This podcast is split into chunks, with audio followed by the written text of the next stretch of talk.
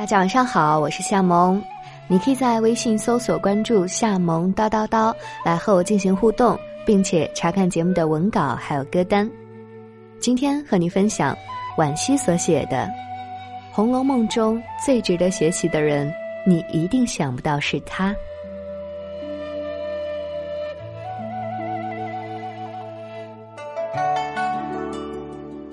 去比自己富裕很多的人家走亲戚是件特别矛盾的事情，尤其是在有求于人的时候。那个冬天，刘姥姥就为这事儿犯了难。一天冷似一天了，家里老老少少几口人的冬衣还没着落，眼看着锅也快揭不开了。女婿狗儿在家骂骂咧咧。女儿不敢多话，似乎那阵寒风也刮进了屋里，透心的凉。小门小户里的忧愁是具体可感的，它不同于国仇家恨或男痴女怨，条条都系在真真切切的衣食住行和柴米油盐里。所以，解决起来也很简单，一个“钱”字就足够了。可，上哪儿去弄钱呢？刘姥姥想到了狗儿那做过官的祖父，早年间曾在金陵王家连过宗，多少攀得上点亲戚。如今自家衰败了，可人家到底是高门大户，拔一根汗毛比我们的腰还壮嘞。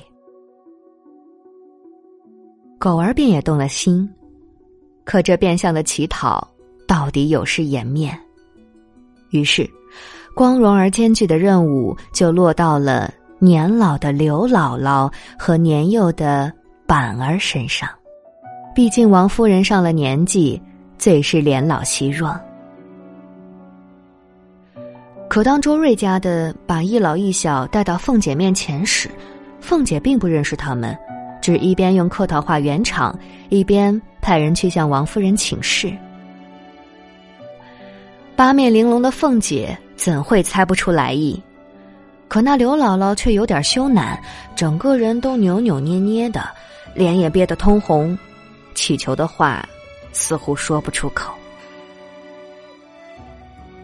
周瑞家的一再使眼色，他才嗫嚅着说明来意。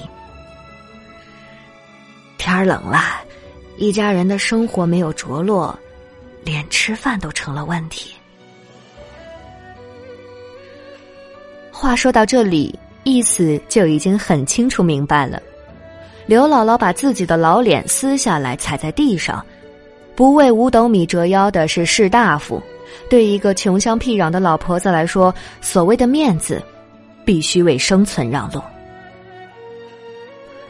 成年人的世界没有容易二字，穷人的世界则容不得那些不必要的自怜自艾。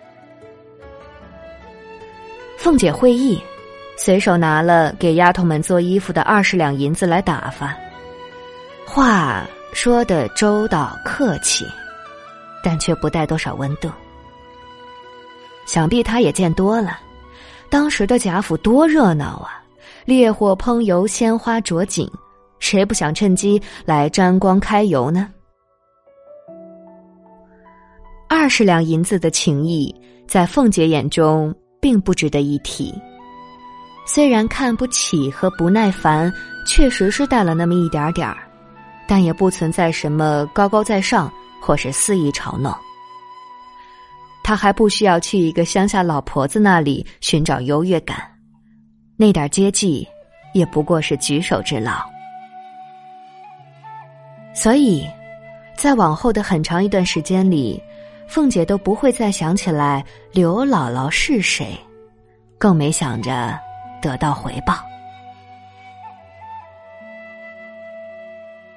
大观园里的日子容易过，一转眼冬去春来，到了夏秋瓜果成熟时，想不到刘姥姥又来了。不过这次不是打秋风，而是报恩。他扛来两个大口袋。装满着枣儿、倭瓜和一些野菜。他说：“这都是自家地里打下来的第一波，留着尖儿，送来给成日山珍海味的姑娘太太们尝个鲜。这是穷亲戚的一片心。投我以琼瑶，报之以木瓜，匪报也，永以为好也。这也是一个穷亲戚的自我修养。蔬菜瓜果值不得几个钱，真正有价值的是大老远把他们扛过来的那份心意。面子不要紧，可自尊不能丢。许多人分不清二者之间的区别。但这大字不识一个的刘姥姥，懂得用有来有往，悄无声息的给自己证明，能消除自卑和难堪的，其实就是付出和情谊，哪怕它并不对等。王熙凤被打动了。所以这一次，他很体恤的留祖孙俩住上一宿。想不到这一留又留出了一场热闹戏。贾母正想寻个击鼓的老人说说话呢，刘姥姥的出现仿佛天时地利人和，正好。一来成全了众人讨好贾母的心思，二来也把另一个世界的稀奇古怪带过来，好博大观园里的老老少少们一笑。故事讲完了，凤姐和鸳鸯却又计上心头，想出了逗乐子的新花样。于是，刘姥姥跟着贾母一行在园子里逛起来。凤姐故意把菊花给她插了满头，鸳鸯又教她在吃饭时出丑。各式珍馐美味上了桌，贾母才说了一声“请”，刘姥姥便豁地站起来，高声说道。老刘，老刘，食量大如牛，吃个老母猪不抬头。众人一怔，然后哈哈大笑起来。湘云长不住，一口茶都喷出来。黛玉笑岔了气，扶着桌子直叫：“哎呦！”宝玉滚到贾母怀里，贾母笑得搂着叫心肝。王夫人笑得用手指着凤姐儿，却说不出话来。薛姨妈也长不住，口里的茶喷了探春一裙子，探春的茶碗都合在迎春身上。少年时读到这一段，总免不了一点微微的心酸。热闹欢笑都是富贵人家的。好像乡下来的老妇人只配装傻充愣供人戏耍，像个可笑又可怜的小丑。我知道，凤姐和鸳鸯都没有坏心眼，但把没见过世面精心的排成一出笑话来，本身就是一种让人不舒服的高高在上。刘姥姥进大观园，就像农村人进城。大开眼界与短暂的享受背后，都是一模一样的阶级差异与贫富悬殊。只有真正智慧豁达的人，才能够正视这种差异，从失落自卑里刨出坦然与真诚，来直面对方，直面生活。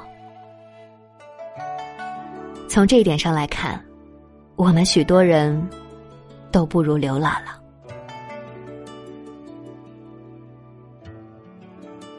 这刘姥姥第二次进贾府，除了送瓜果、长见识、得了贾府半炕赏赐，还干了一件大事儿。他给王熙凤的女儿取了一个名字，叫做巧姐。王熙凤的意思是，一来借借她的寿，二来庄稼人。到底贫苦些。这样的刘姥姥给取一个名字，应该能压得住些厄运，确保孩子平安成长，逢凶化吉。刘姥姥欣然从命。那个时候，她还想象不到这个被包裹在绫罗绸缎中的千金小姐，将会嫁给板儿，成为他的外孙媳妇儿。贾府雇来的马车已经停在门口，一应赏赐也收拾妥当。刘姥姥和板儿上了车，车轱辘吱扭吱扭的响起来，繁华富贵渐渐淡成画里的风景，一切都不真实了。大观园、藕香榭、龙翠庵，还有那用好几只鸡来配的且响。温香软玉的卧房，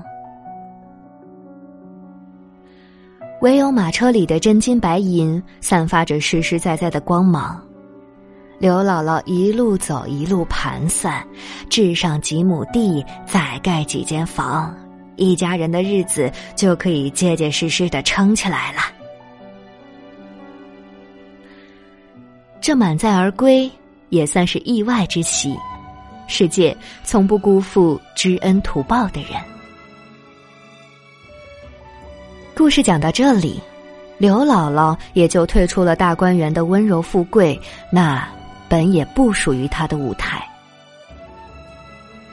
后来的好几年里，他悉心帮衬着女儿女婿，把苦日子一点点往田里过，但也总念叨着昔日见闻。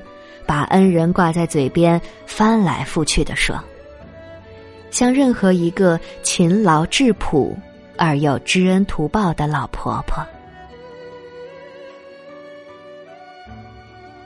红楼梦》中数百人，前因后果没有任何疑点和争议的寥寥可数，但刘姥姥是其中一个。所有人都相信她一定会再出场。在树倒猢狲散、墙倒众人推时，义无反顾的站出来搭救落难的贾府千金。滴水之恩，涌泉相报，这是千千万万个刘姥姥们一辈子信仰着的朴素价值观，也是曹雪芹笔下人性最光辉的一面。好在。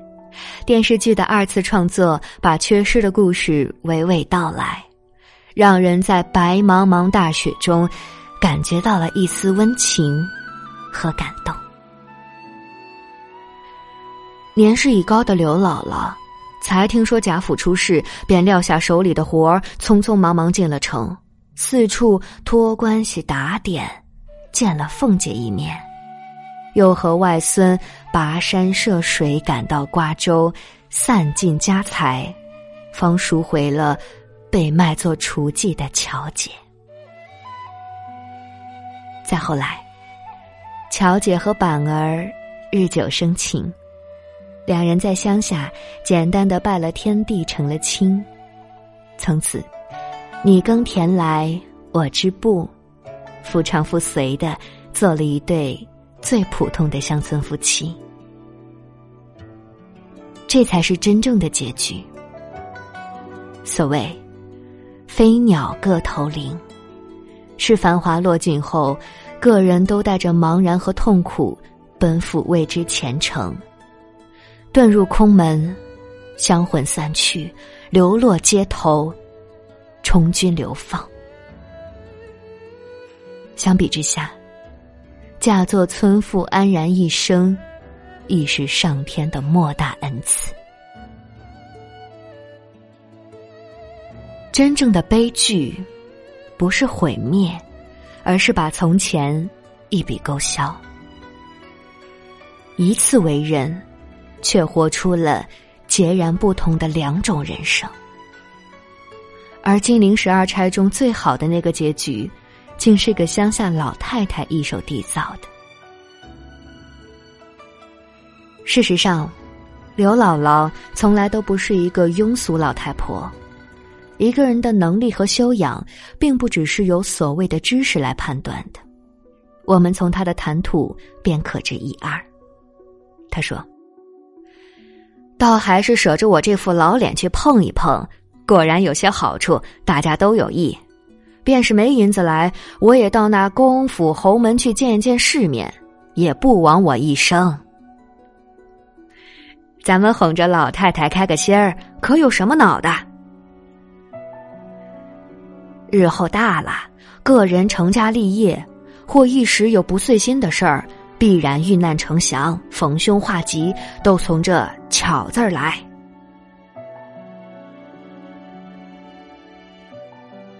他有胆识，有气魄，知礼数，懂人情，肯豁出面子为一家人求来温饱，也舍得抛却家财救人出火坑。自始至终，尊严没丢，生而为人的义和仁也没丢。摒弃玻璃心，修来的是一颗钻石心。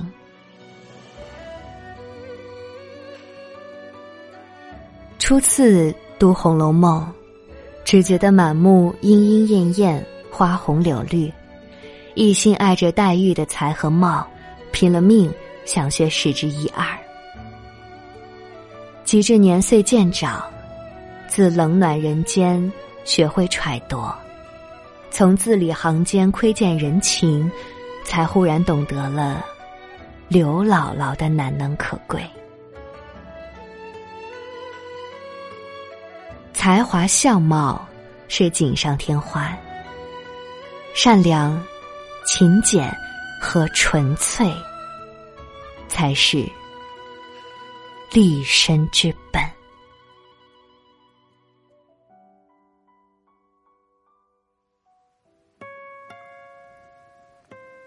好了，这篇文章就和你分享到这里，祝你晚安，做个好梦。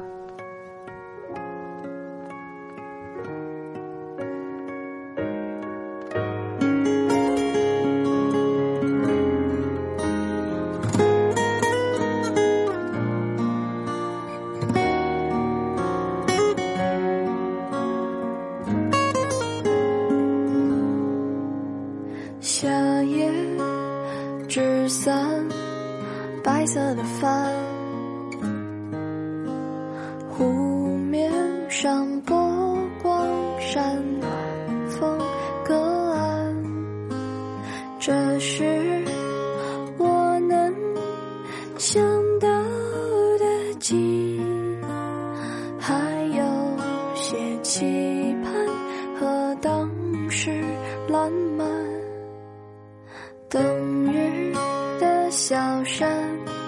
和耐寒的狼，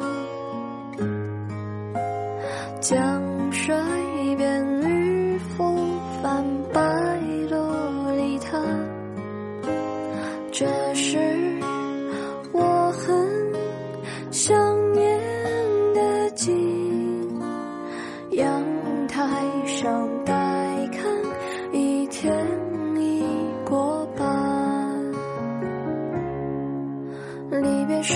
知道是当时习惯，一切都很平淡，不觉出彩。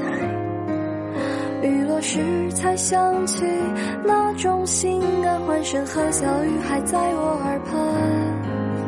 如今一个自在，尘世两端，相聚远相见难，不聚只散。其实我并没。